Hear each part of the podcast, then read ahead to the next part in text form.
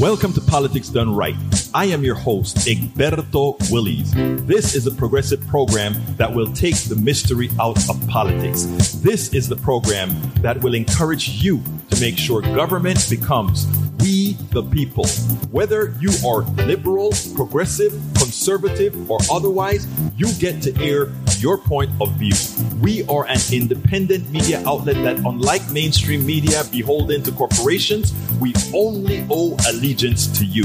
Remember, you can also send me a tweet at E-G-B-E-R-T-O-W-I-L-L-I-E-S. That is at Egberto Willies. Let us engage. It is politics done right.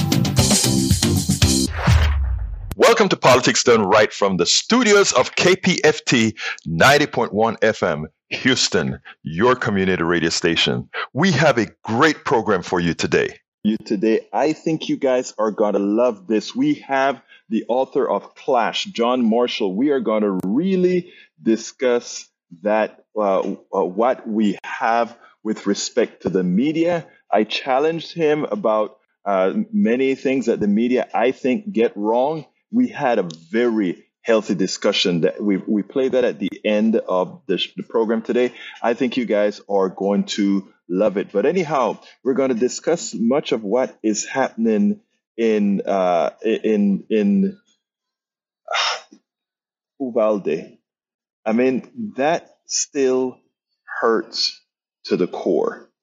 I sit back and wonder how these people do what they do. But you know what they say?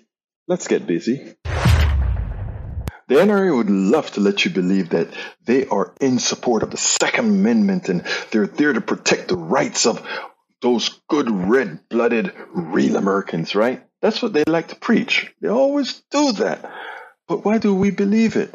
LaPierre, their, their uh, CEO, he spends their money like it's his own. But not only like it's its own, it's like it's money falling from a tree. But you know what? What they think about their own members, it is astounding. Check this out, and then we'll take it on the other side because you'd not believe what they actually think about their guys. Check it out. It was 11 days after the shooting at Columbine High School in Littleton, Colorado that killed 13 people. Five students were still hospitalized, but the NRA's big annual meeting that year had already been planned. It was set to take place in Denver, about a half an hour drive from where the shooting took place. And the NRA decided the show must go on. 8,000 people protested outside the NRA meeting in Denver that year. Tomorrow, the NRA is holding its annual meeting in Houston, just three days after the mass shooting here in Uvalde, Texas. President Trump and Texas Senator Ted Cruz Cruz are all scheduled to speak, but the loudest voices at the meeting might be outside of it. Protests of the events are being planned. Now, it's shocking to learn that the NRA has had two annual meetings this close in both time and proximity to major mass shootings, but it makes sense. Their meeting is annual. The shootings are far too common. But that isn't why I wanted to direct your attention back to that NRA convention in Denver in 1999. It's worth focusing on that convention because of some incredible audio that NPR unearthed last year giving us a window into what the NRA, which is ostensibly a member led and democratic organization, thinks about its own members. This audio is of the leaders of the NRA debating whether to still have their annual convention after the Columbine shooting. They ultimately decided they would scale it down, remove the exhibit halls that could lead to pictures being taken of kids holding guns and other bad optics, and just have the speeches and the members meeting. This is one of the key lobbyists for the NRA at the time talking about about why scaling back might be a problem for them. If you pull down the exhibit hall, that's not going to leave anything for the media except the members meeting. And you're going to have the wackos with all kinds of crazy resolutions, with all kinds of, of dressing like a bunch of hillbillies and idiots. And, and it's going to, it's going to be the worst thing you can imagine. That's right. The worst thing this lobbyist from the NRA can imagine is what he called the NRA's own hillbilly idiot members. The NRA hasn't had an annual meeting for the past two years because of COVID, but its last meeting was in 2019. It was consumed by infighting. The president of the organization was forced out by its board. Its longtime CEO, Wayne LaPierre, was nearly ousted by a vote of no confidence. The source of the drama? Well, if you were an NRA member in that year preceding the convention, you might have noticed that their fundraising efforts were becoming more and more desperate. This is an email to members from CEO Wayne LaPierre. Quote, the Second Amendment cannot survive without the NRA, and the NRA cannot survive without your help right now. But at the same time, the NRA had reduced spending on its avowed core mission, gun education, safety, and training, to less than 10% of its total budget, and public reporting was showing all sorts of fun ways that that money was being spent instead. $39,000 for one day of shopping in Beverly Hills for the CEO, Wayne LaPierre. $200,000 for air transportation for a two week trip to the Bahamas over Christmas for the CEO, Wayne LaPierre. And this one never ended up materializing, but the Wall Street Journal got its hands on documents confirming that the NRA was going to buy a $6 million mansion for Wayne LaPierre. And that's just Wayne LaPierre. It turns out lots of board members are being heavily assisted by their member donation piggy bank. Remarkably, Wayne LaPierre is still the NRA's CEO. He will be at the event in Houston tomorrow. And while the organization may tout itself as one designed to defend the Second Amendment's rights of its members, the facts tell a different story. In the wake of Sandy Hook, the Violence Policy Center discovered that the gun industry donated tens of millions of dollars to the NRA, with nearly two dozen gun makers lining the organization's coffers.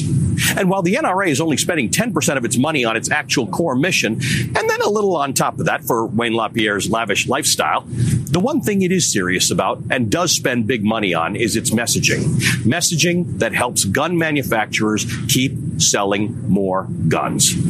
So when you see images coming out of the NRA meeting tomorrow, video of crowds of people cheering on Donald Trump and Wayne LaPierre, remember that. The NRA uses its members to get what its leaders and the gun lobby wants, not the other way around. Now, is that interesting or what? It is amazing. It is just amazing what they think about their own. And to think that these people continue to send them money, send them cash, folks, let your fellow NRA members see this video. Let them see what how their group actually thinks about them. It's never about the Second Amendment. As they get harmed, as they populate and fill the coffers of the gun companies, the gun companies are just giving their money to the NRA to keep misleading you, misinforming you, so you'll continue to buy their crap. And in the process, a lot of Americans get killed. As you guys know, uh, Karine Jean-Pierre, she's an immigrant from Haitian uh, relatives, family. She's also a LGBTQ person. And you can see how our system tries to discredit the other. And sometimes it is done in very, very subtle ways. And if you are, I pick it up and I tell folks about it, but most people are going to listen to this and just hear it.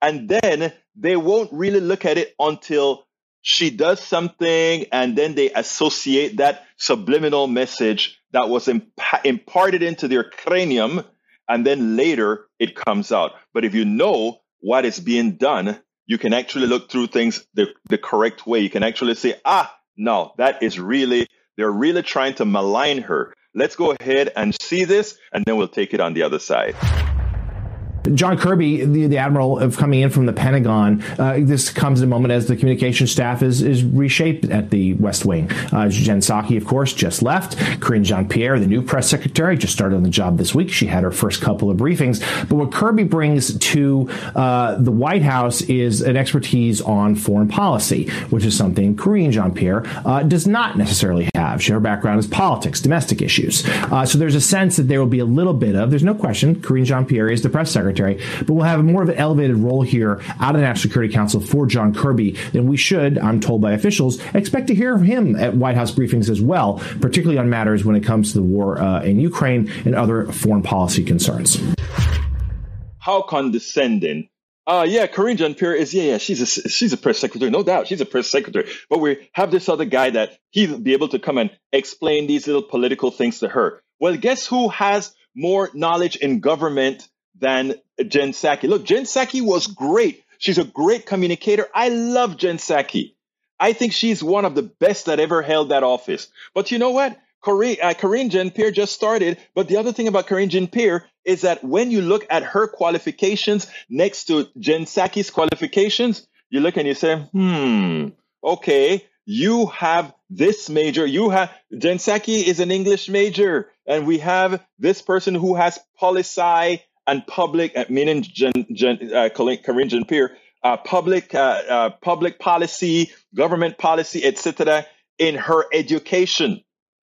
They never once said that about about Jen Psaki. They never questioned her because you know how you know what press secretaries do.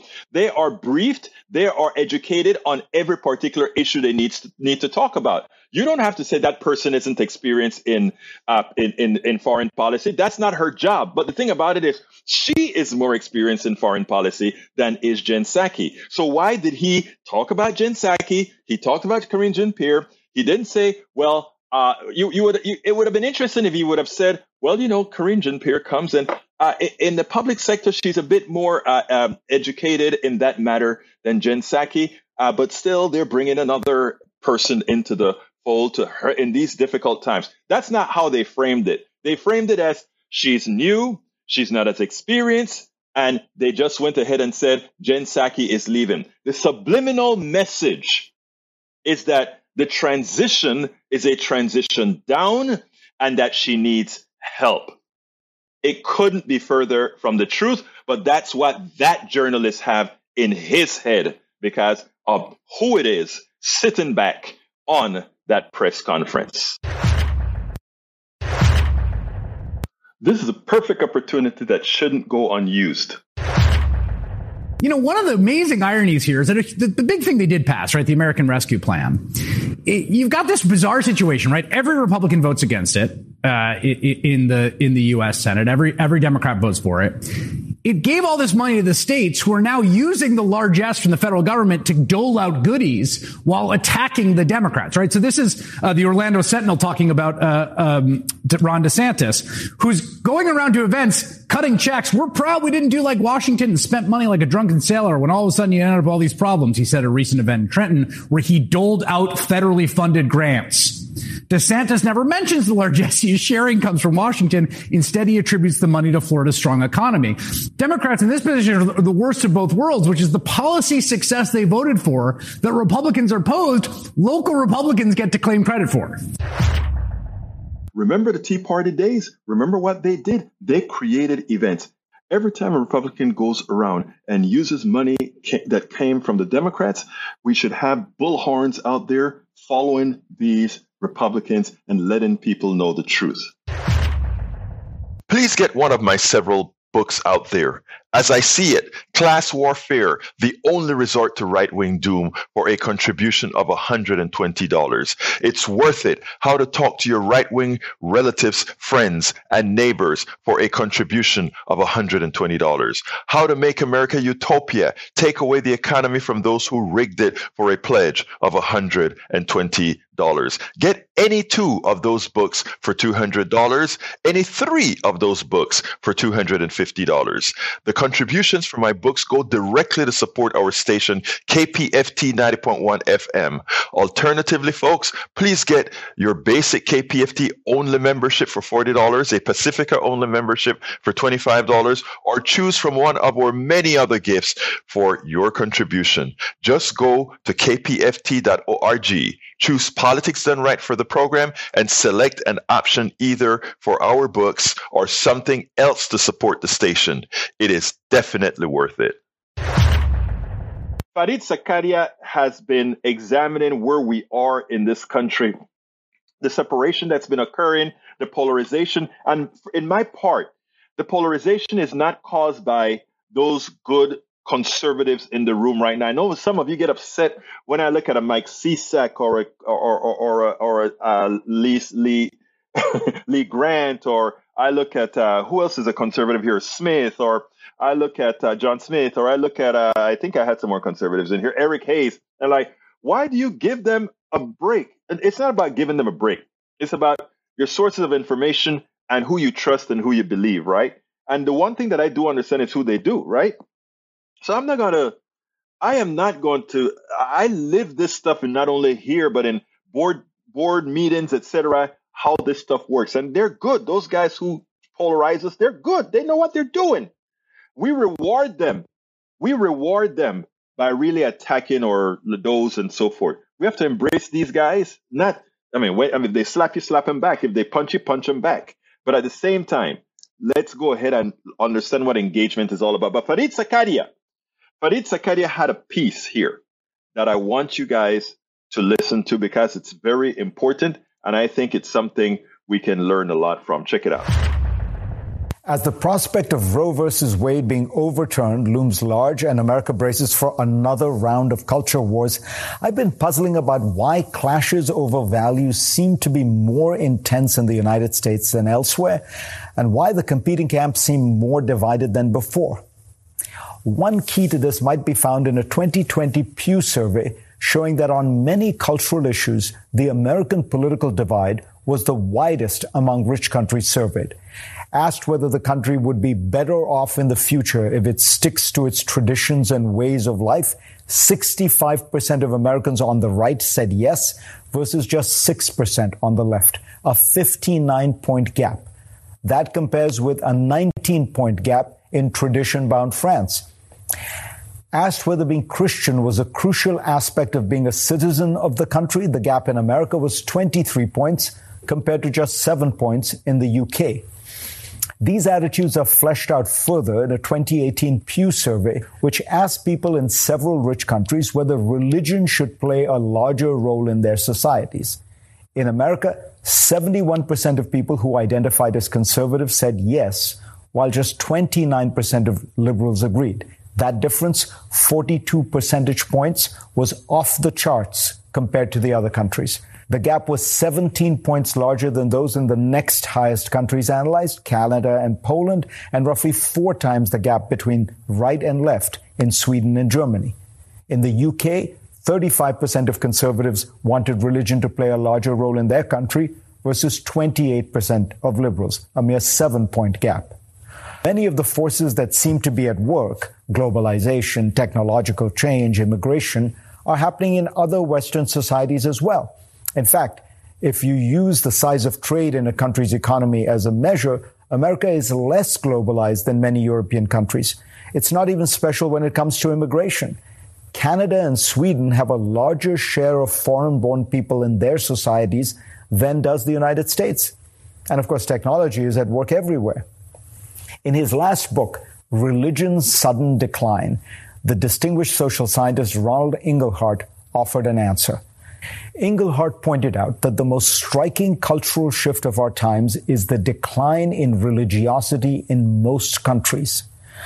When Inglehart and his colleague Pippa Norris analyzed survey data on attitudes toward religion from 1981 to 2007, they found that most of the countries studied had become more religious.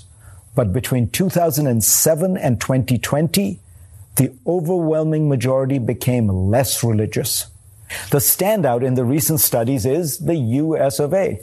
For a long time, America was the outlier in showing that rich advanced countries can still be religious. In recent years, though, it has been reversing course to dramatic effect. Since 2007, the U.S. has been secularizing more rapidly than any other country for which we have data, notes Inglehart adding, by one widely recognized criterion, it now ranks as the 12th least religious country in the world. Inglehart explains that this process of secularization has many causes, mostly relating to the decline of group norms, of mechanisms of control, and the rise of individualism. But here's the interesting part. As this broad shift is taking place in the US, it is coinciding with increased polarization. So the picture that emerges is of a country that is rapidly secularizing, but at the same time seeing a strong backlash to that process. Big changes are leading to big reactions. You cannot really understand America anymore by looking at averages. It has become two countries. One is urban, more educated, multiracial, secular, and largely left of center. The other is rural, less educated, religious, white, and largely right of center. Inglehart and the scholar Christian Welzel have a famous cultural map that plots countries according to their responses to questions about values. But if one were to divide America into two countries, one red and one blue, I suspect that you would see that blue America would fit comfortably with Northern European Protestant countries, while red America's cultural values would move it closer to Nigeria and Saudi Arabia. We think about that. Nigeria or South America, or rather, Nigeria or Saudi Arabia is what red country is starting to look like. And this is Fareed Zakaria. This is, this is some bleeding heart lefty this is a guy that's right down the middle that really sees what's happening in America. He's seen how we, uh, we're, we're the, the religiosity portion of America, what they're doing to their pew, hurting them. They're seeing that you know, if you take a look at what's occurring to those areas, those are the areas that lack edu- that there's less education because their governors, their politicians are so evil that they don't want their people educated. There are the ones that are there making sure that their people don't get the health care because if they get or, or policies that provide health care because that means they are going to be smarter and the last thing they want is somebody smart that is going to run the risk of changing the way things have always operated. We have to understand how these things work, folks. And Fareed Zakaria, again, uh, he is not a bleeding heart liberal and that he points out that reality that many of us on the left have been talking about. Just give that kind of a credence to what, what it's all about. Every time one of these incidents occur, we sit back, we say this time is going to be different, or that's how it used to be. What is sad is now I am seeing people say nothing is going to change we can't change this. It's as if the horror has left us impotent and feeling a sense of worthlessness. And you know what? That is what's been taught for a long time, you know? But the problem is, we don't have people in their particular ideologies just coming back and saying, you know, it is wrong and we are going to do what is necessary to make the change. You know, you could see that sort of resolve in Joe Scarborough's last comment. You know, he's a conservative. He left the Republican Party because of Trump, but I mean, he's a conservative who is now seemingly ready to tell folks, you know what? These guys have just now hit the limit. It is their fault why all of this is going down. I want you to listen to this and then we'll take it on the other side. I do my best uh, to try to be fair to both sides, even when that's extraordinarily difficult because of the way some in my former party have conducted themselves over the past five, six, seven years. But I must say, there is no splitting the difference here. There is no King Solomon splitting the baby here. This is all on the Republican Party. If you want to know why those universal background checks that you support will never be voted on, it's because of the Republican Party. If you want to know why those crazy laws might be being passed in your states that allow people to carry weapons of war openly. And if Ron DeSantis has his way without a permit, without any training, it's because of the Republican Party. They're owned by the NRA. And so we keep hearing again and again and again from presidents who can't even pass legislation that nine out of 10 Americans support. And that is the power that we have denied ourselves. Nine out of 10 Americans want good policy that will protect American citizens, and that we have allowed, that we have disempowered ourselves by simply allowing them to fool the way we vote, for them to play with the vote, we have harmed ourselves. It does not have to be that way. Let's get busy. Let's ensure that these politicians pay the price for what they've done. Everything that has occurred in Uvalde, all that has occurred in Uvalde is on the backs of the Republicans. There is blood on their hands, and they should pay for it. Do remember, we are in fund drive right now, but you are still getting yourself a great program uh, that we work at putting together for you. Stuff that you, some that you may know on a small level, some that you may not know at all. That's why we're here. Politics done right. KPFT 90.1 FM, Houston. We're asking you to invest in this community radio station, but why? Because folks, there's a lot of media out there, but it's not media that you control. It's not media that has your interests at hand. When we're talking about community radio, when we're talking about this community radio station, KPFT 90.1 FM, we're talking about a station that is solely funded by whom? You. And if it is funded by you, our loyalty is to you. Most other stations, commercial stations, they're funded by their advertisers and their advertiser needs to program you. And they need to have you in a particular modal. That is why our politics is so bad. Because we need you uninformed.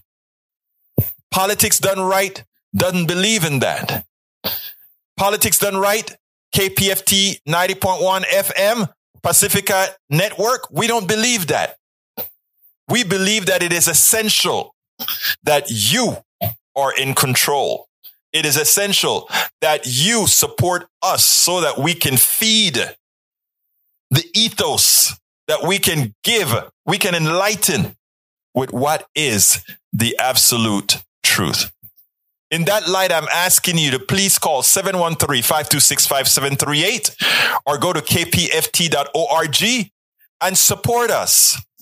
You can support us with a $25 membership, a $40 membership, or you can get any one of our gifts that you find there. Please do this in the name of politics done right. Also, remember that you can get one of my several books out there as I see it, class warfare, the only resort to right wing doom for a contribution of $120. It's worth it. How to talk to your right wing relatives, friends, and neighbors for a contribution of $120. How to make America utopia. Take away the economy from those who rigged it pledge of $120. You can get any two of those books for $200, any three of those books for $250. That is in, that is to support our station. And all those books, I promise you, give you all that you need to have that conversation across the board to ensure to help us make a better America. So please support us. Please support KPFT 90.1 FM Houston. Call 713-526-5738 or visit kpft.org. In the name of politics done right, please select one of our books, several of our books, or one of our offers. We're here for you. You can get Politics Done Right Mondays through Fridays on Facebook Live at facebook.com slash politics done right. On YouTube Live at politicsdoneright.com slash YouTube.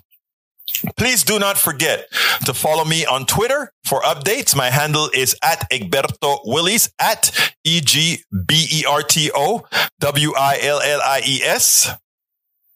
Before you get started, please remember to keep your community radio station in your minds, KPFT in your minds. Talk about it. Tell your friends about it. Tell them you know about this station in town, 90.1 FM Houston, that needs your support, that is there to provide what? That nourishment that we need. 713-526-5738 kpft.org. Visit us online. Contribute online. KPFT 90.1 FM. You can visit us at kpft.org. Welcome to one more edition of Politics Done Right. I'm Egberto Willies, your host. Today we are honored to have John Marshall. Who's John Marshall? John Marshall is an associate professor at the Medill School of Journalism, Media Integrated Marketing and Communications at Northwestern University. He is the author of Watergate's Legacy and the Press, The Investigative Impulse. His work has appeared in the New York Times, the Atlantic.com. Everybody here watches that, listens, I mean, reads that. WashingtonPost.com, Christian Center Monitor, Princess Science Monitor, CBS News, Public Eye, Chicago Tribune, Huffington Post, and many other venues. It is my honor to have you, Dr. Marshall. How are you doing today? I'm doing great, Egberto. How are you today? I am doing great. But I tell you what, normally when I start these these interviews, I don't start with a book that you write, but it so happened that this book that you write uh, wrote, I think just the title alone is something that that that it's something that we have to take into account right now. So why don't you tell us a little bit about why you wrote the book and and the and the tenets that you brought out in the book? Sure. I started on the book back in 2017, mm-hmm. soon after Donald Trump was elected president. And we all saw and heard a president who vehemently and consistently attacked journalists, mm-hmm. uh, used violent imagery to describe journalists, applauded when a when a congressional candidate body slammed a journalist uh, and called journalists enemies of the American people. I wanted to understand how we got to that point in mm-hmm. terms of the relationship between presidents and the press and what whether what Donald Trump was doing was completely unprecedented or were there some precedents uh, for what he was doing and, and what were the forces that, that led to this point? Now, let me ask you this because you said whether it was unprecedented or not, or whether it was sort of delivered through some sort of externality, other forces that came out there. What what was your thought on that? Was it unprecedented or not? Well, there are parts of it, what I found from my research, some of it was precedented, some of it mm-hmm. wasn't unprecedented. So, what was precedented? Uh, first, a kind of intense partisanship in the media. We've had that before, mm-hmm. uh, particularly in the early years of this country, in the 1790s, early 1800s. Uh, I, I, write about John Adams's presidency, and uh, things were just as nasty then as they are now. Really? They were, yes. Uh, the, the, the level of insults, the level mm-hmm. level of criticism. One thing that was fascinating is the uh, kind of rhetoric around immigration mm-hmm. was very similar. That immigrants were bringing in uh, crime, we're bringing in disease, we're going to be disloyal. They talked about immigrants in the same way in the 1790s except they were talking about the French, Irish, the Germans, yeah. and the Irish. Right. Different nationalities, same same rhetoric. Uh, what was also precedented is you know Donald Trump was famous for using Twitter as a way to reach his base, mm-hmm. uh, to try to motivate his voters. Uh, but he was far from the only president to use a new technology to try to go beyond the White House press corps and speak to the public directly. Franklin Roosevelt famously did that with radio right. fireside chats. He got around the publishers. Many publishers hated Franklin Roosevelt, but he got around them uh, through new technology. John F. Kennedy and other presidents used television, and then starting with Obama, and then and then definitely Donald Trump using social media to do that. So that part was precedented too. Also precedented was uh, Richard Nixon was the first to really come up with the strategy of casting journalists as an enemy as an enemy that that the public should distrust. Well, let me let me let me back up and ask you. You said yeah. Nixon was the first one who actually made the press the enemy, not these others. Right. Uh, I mean, other every president has complained about the press, mm-hmm. uh, has has been upset about things in the press, occasionally lashed out at the press. I think they've all mm-hmm. done that. But for Nixon, it was a definite strategy. There's in, in his in his archives, you can see memos that his chief of staff wrote to him saying, we can make the press a useful enemy. And Nixon wrote, uh, we need to discredit the media. We need to discredit it. Uh, so it was a it was a focused strategy that he had. Uh, in the end, it didn't work for Nixon. He was uh, forced forced to resign because of Watergate. Uh, but Trump picked up that strategy and then kind of put it on steroids in terms of casting the press as an enemy. So those are things I think were precedented. Things, some things that were unprecedented about Trump. Uh, every president at least paid some lip service to the idea that a free press is important in the United States. Right. The First Amendment is something important. Even if they really dislike journalists, they would still say, we need the First Amendment, we need a free press. Trump, nah, no, uh, just the opposite. And Trump was really the first uh, to use violent language about journalists and the first to make spreading conspiracy theories at the heart of his presidency as part of his media strategy. Uh, so I think there there were parts of the of the Trump presidency that was unprecedented, and then there there were parts that we've seen seen in the past in history. Okay, I, I want to expand the discussion a bit because uh, my, my concern here is uh, it is horrendous that Donald Trump made the press the enemy, that Donald Trump attacked the press, that Donald Trump actually put many of the press in danger. However, my question to you with regards to the press has to do now with the accuracy of the press. And isn't it true that to some extent they've laid the groundwork for, if you will, part of the demise of the stature that they would normally have? As an example, um, Donald Trump, in my humble opinion, would not have become president in the beginning if some of the most ridiculous things he spoke about were treated as such by a press who actually gave it legs. In other words, um, when we spoke about, let me give one good example, and then I'd like, for this example, I'd actually like a response. Remember that we had Obama was considered, uh, he was illegitimate because he was born somewhere else. Now, we all know that McCain was born in the country of my birth, Panama. Okay. Now, Obama was born of an American mother. Even if you thought he was born in Kenya, it would not have mattered Obama could be president because just like McCain was a natural born citizen because he was of a, of, of a, a mother of American, an American mother, so would have Obama had been, even if born in Kenya. Yet not any, there's no American that would would know that if he's born in Kenya, he was still a legitimate president. Oh, you're you're absolutely right about that part. So, two uh, kind of two part response to what you say. Uh, yes, journalists, the press, the media makes a lot of mistakes. Everything the media does is is by definition public. We we mm-hmm. see it all, we hear it all, right. we read it all. Uh, so, uh, unlike most other professions, you, you make a mistake, you're not necessarily going to get caught in it. Mm-hmm. Journalists get caught, and, and deservedly so. Uh, so I'm not going to say that the, the press is always perfect about it. And I think the example you give is a great example of when they did a, a very bad job. Uh, and I write about this in the book uh, quite a bit. That that Trump spread this this lie. It was a lie. It, it was a false conspiracy that that that Obama wasn't really a true American, uh, even though his birth certificate proved he was born in Hawaii. There were newspaper announcements, you know, birth announcement and when he was mm. born in, in the Honolulu newspaper.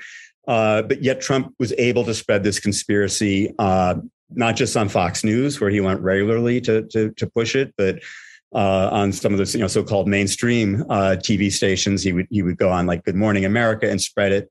Uh, and it, he he's clever about it in that he would say, "Well, we need to ask the question."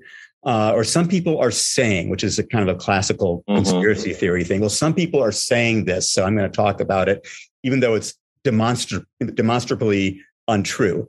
And the particularly the the TV shows he went on did not call him on it, and they continued to have him on their shows uh, because he was good ratings. So they were, right. they were going for the dollars, they were going for the profits.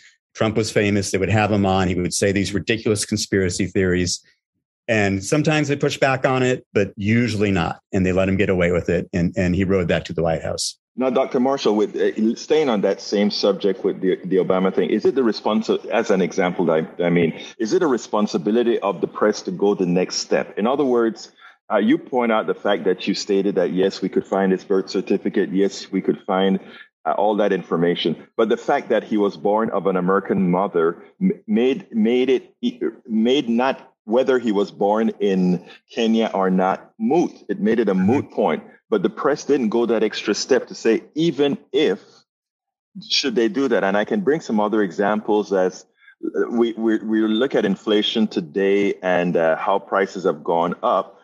Did they say that? But we're starting from a negative position. In other words, during the pandemic, we started from a negative position, and thus the absolute growth looks like inflation is more than it is. Things like that concerns me that it has political effects on our system, but it's not accurate reporting that that does it. So, my your answer. So I do think some of the press did point out the the fact that you did about about his about his mother, uh, but I think it, it, got buried in the stories and didn't didn't get enough attention. So I'm I'm going to mostly agree with you about that. Mm-hmm. Uh, and I think what your your point about inflation is, uh, I think one bias a lot of the media has, a lot of the press has, is is toward the negative, uh, right. towards conflict. Uh, where, where, we the press tends to look for conflict because that's more dramatic. Mm-hmm. Uh, so there's more drama to talk about the problems with inflation, which are very real. Less drama to talk about. Oh, wages have gone up, uh, unemployment has gone way down, uh, the deficit is going down. Uh, so there's there's a focus on the bad news uh, rather than the good parts of what's going on. so I don't. I think the press does a bad job of of sometimes getting the complexity of what's going on. Mm-hmm. Uh, and I think they also focus on the whole, you know, not all reporters, but, but a lot of them focus a lot on sort of the horse race aspect of politics. Right. Which candidate's up, which candidate's down. Right. How is, yeah. how is this policy going to affect the midterm elections? Or how is this mm-hmm. policy going to affect Joe Biden winning or not winning in 2024? Rather than what does this policy mean for different Americans or different people around the world? What are the advantages of this policy, disadvantages? What are some of the complexities of it? Uh, there's some of that reporting but i think it gets tends to get drowned out by the drama of that horse political horse race reporting. Now based on your research um, what in because empirically i can say certain things but uh, you know i imagine you've done some studies. What how influential is the press and how much has the press changed what would have otherwise occurred no, that's a great question. Uh, I mean, there are studies about uh, how the press has the ability to kind of set the agenda mm-hmm. in terms of what issues people talk about, and it also has the power to to frame the issue to you know, kind of what we were just talking about, what what to include in the story, what to leave out of the story. Uh, there were some studies done that after um, birth of Fox News, the, the people who listened to Fox News were several percentage points more likely uh, to vote Republican than before they had listened to, to, to Fox News, as as one example mm-hmm. of how uh, uh, press or the media can can sway people uh, politically. So uh, it's going to depend a little bit from outlet to outlet in terms of how much difference it makes, and it probably varies from person to person. But but on the whole, uh, how the press uh, what, what stories the press covers, and then again how how they frame it does does indeed make a difference, as you suggest. No, um, you know, I remember being in Washington D.C. during a in the old days during a Tea Party protest, and uh, we came with um, "Build a Dream," and we had several thousand people that came to build the dream, right? And we, we had about you know maybe a couple dozens, a few dozen Tea Partiers, and when we saw the news that day, uh, we had a slight mention of Barber and it was as if Washington was controlled by the Tea Party in those days. Um, how much responsibility should the press take for issues like that? Uh, that's a, that's another really good example. Um, I write about in the book how uh, the Tea Party was really um, an offshoot of Fox News, mm-hmm. an offshoot of a lot of talk radio show hosts. Uh, the Tea Party was really kind of nothing at the start. Uh, it was one one guy on a rant. Uh, the Fox I remember that on Fox promoted yeah. it, uh, and Fox News uh, personalities uh, would lead Tea Party rallies. and the same with some of the talk conservative talk radio hosts as well. so the that was a case where at least some elements of, of the press were pushing this ideological position and uh, I, I, think the rest of the pre- a lot of the rest of the press is sort of guilty of sort of responding to that and saying, "Oh, we've got to cover that equally." uh, to what Obama is doing. So we're going to give the Tea Party equal coverage. Uh, and I'm one who uh, you're just saying that Reverend Barber, as mm-hmm. I understand it, yes, you know, it was rally the same day. Um, mm-hmm. I, I, admit that I was unfamiliar with that, so mm-hmm. that that's that's a good case where his the coverage of, of what he was doing did not get get equal time. Well, it's interesting because he he has a, a, group called the Poor Man's Campaign, and it's a it's a great multicultural group. It looks like America, and they are out there doing a lot of things throughout the country.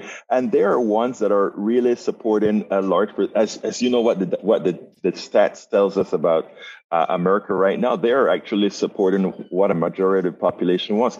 And I'll be darned, I don't see them in the news. So my next question is, how much you know? I understand that it's wrong for a lot of folks to deal with the media the way they deal. That's why we have independent media.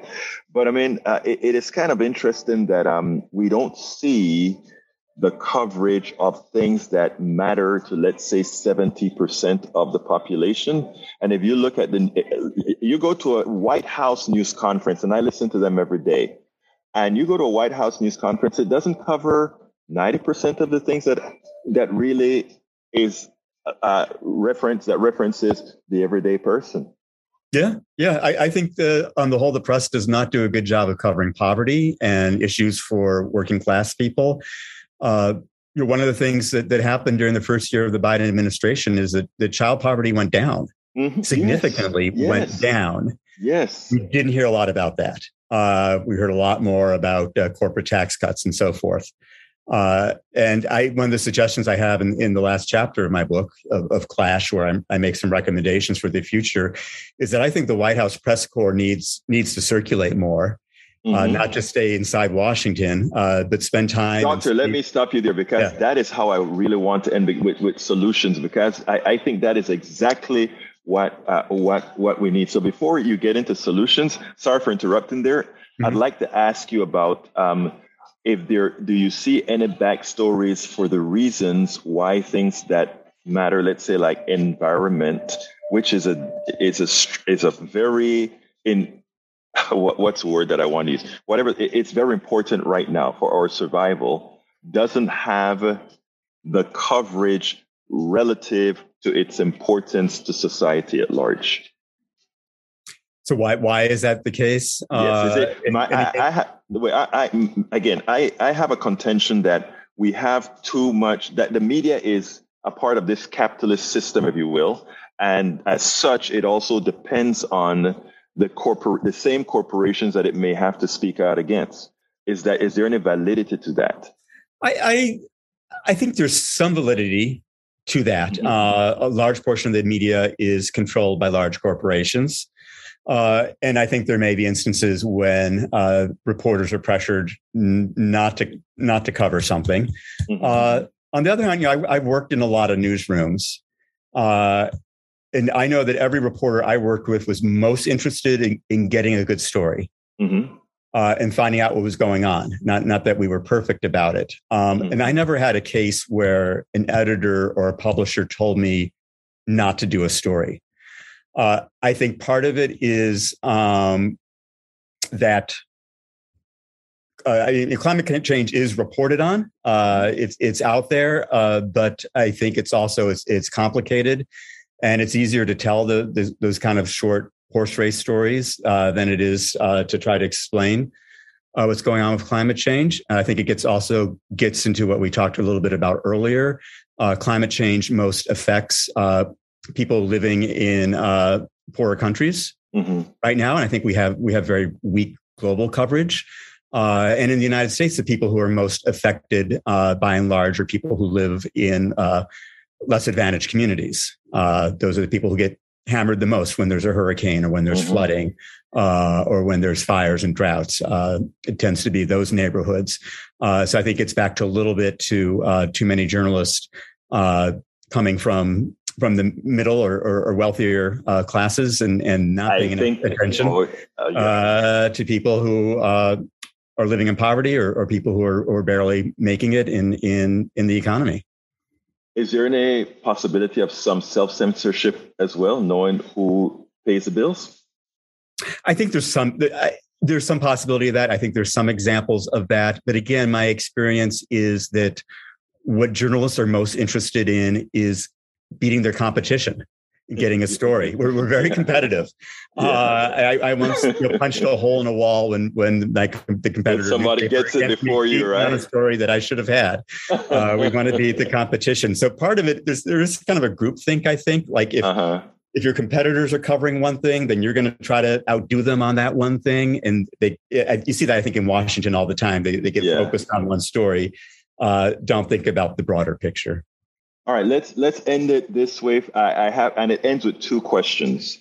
Uh, first of all, please give me some solutions. Number one, and I'm going to tag this one along because I don't want to kind of put it on the side.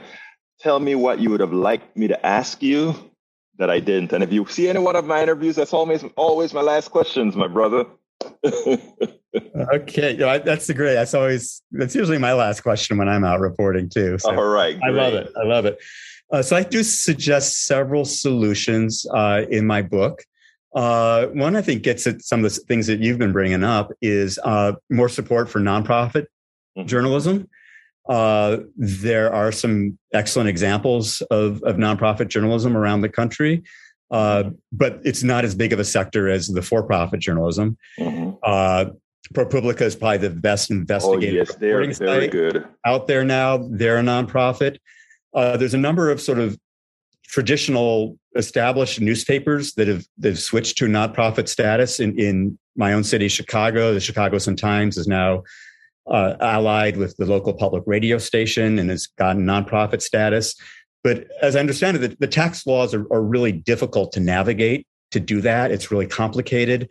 Uh, and they, and they don't make it easy to, to become a nonprofit. Uh, so I think that's something that could be done to make that easier. I think um, a huge part of the revenue that comes from digital advertising goes to mm-hmm. two places Facebook and Google. Uh, last stat I saw was, was three fifths of the digital advertising dollars are going to those two companies. Wow. Uh, Australia passed a law that when Facebook or Google, Google or any other social media company uses news content that somebody else created, uh, and that's what they do. You know, the people will yeah. post, post the news from elsewhere, and then people see it on Facebook. Facebook sells ads from that. Uh, so Australia has a law that if Facebook or any other company uses news that someone else created, guess what? They have to pay for it. there, there has to be a fee that goes to the people who did the reporting to get that information. And I think if there's additional revenue for reporting, we're going to get deeper and more diverse mm-hmm. story I, as a result. Uh, so those are two of the, the suggestions I would have. I've got I've got many a ton more. more. folks. To get the rest of his suggestions, go get the book, which is going yes. to be along with the blog, and you can just do it as you listen to the show as well. Continue, my friend. Uh, and then I think a question I wish you'd ask me is what what can we all as as as citizens, um, as voters, as members of the public, as consumers of media do. Um, I think we all have a responsibility to become savvier about what we're consuming, understand how social media algorithms work, uh, to try to push and promote the most incendiary content, most controversial content, rather than necessarily the most factual content. Uh, there's a stat in my book that in the April of 2020, the first big month of COVID, that sites from the 10 leading health websites got 70 million views. Sites from the 10 leading conspiracy sites about COVID got 300 million, four oh, times wow. as many. So we need to become smarter about how that works. Uh, and I think that media kind of media literacy needs to be taught in the schools. I think media literacy is a basic skill now, like like algebra or or poetry. Uh, media saturates our lives. Uh, we're, we're, bombarded with it, and we need to understand uh, how to sort through what's propaganda and what's real information, what's what's verified information, what's not verified. How advertisers are trying to work us, uh, manipulate us, uh, how those algorithms work, uh, and just uh, really understand what what it is that we're consuming, uh, so we can be able to sort through the disinformation and get to the facts. Dr. Jon Marshall, Associate Professor at the Medill School of Journalism and the author of Clash Presidents and the Press in Times of Crisis. Thank you so kindly for having been on Politics Done Right. Thank you, Berto. Thank you very much for having me. Please get one of my several books out there. As I see it, Class Warfare, the only resort to right wing doom for a contribution of $120. It's worth it. How to talk to your right wing relatives, friends, and neighbors for a contribution of $120. How to make America utopia, take away the economy from those who rigged it for a pledge of $120. Get any two of those books for $200, any three of those books for $250. The contributions from my books go directly to support our station, KPFT 90.1 FM. Alternatively, folks, please get your basic KPFT only membership for $40, a Pacifica only membership for $25, or choose from one of our many other gifts for your contribution. Just go to kpft.org, choose Politics Done Right for the program, and select an option either for our books or something else to support the station. It is definitely worth it. You can listen and or watch Politics Done Right Mondays through Fridays on Facebook Live at facebook.com slash politics done right or on YouTube Live at politicsdoneright.com slash YouTube. Please do not forget to follow me on Twitter for updates. My Twitter handle is at Egberto Willies, at E-G-B-E-R-T-O-W-I-L-L IES. But don't you forget, listen to us live on air at KPFT 90.1 FM on Thursdays at noon and at Fridays at 11 a.m. all Central Time. Please remember to keep your community radio station in your minds. Keep KPFT on your mind. Talk about it. Tell your friends about it. Tell them you know about this station in town, 90.1 FM Houston, that needs your support. That is there to provide that nourishment that we need. KPFT 90.1 FM Houston. Well, folks, that's it for today. You know how I'm going to end this baby. My name is Egberto Willies. This is Politics Done Right. And you know how I end this baby. I am what? Out.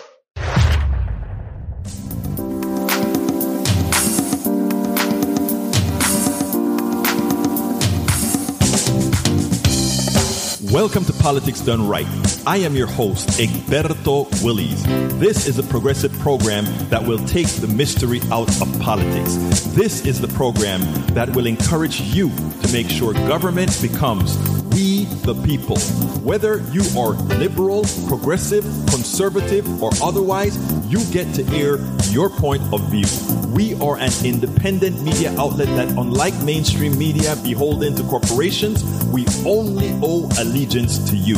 Remember, you can also send me a tweet at E-G-B-E-R-T-O-W-I-L-L-I-E-S.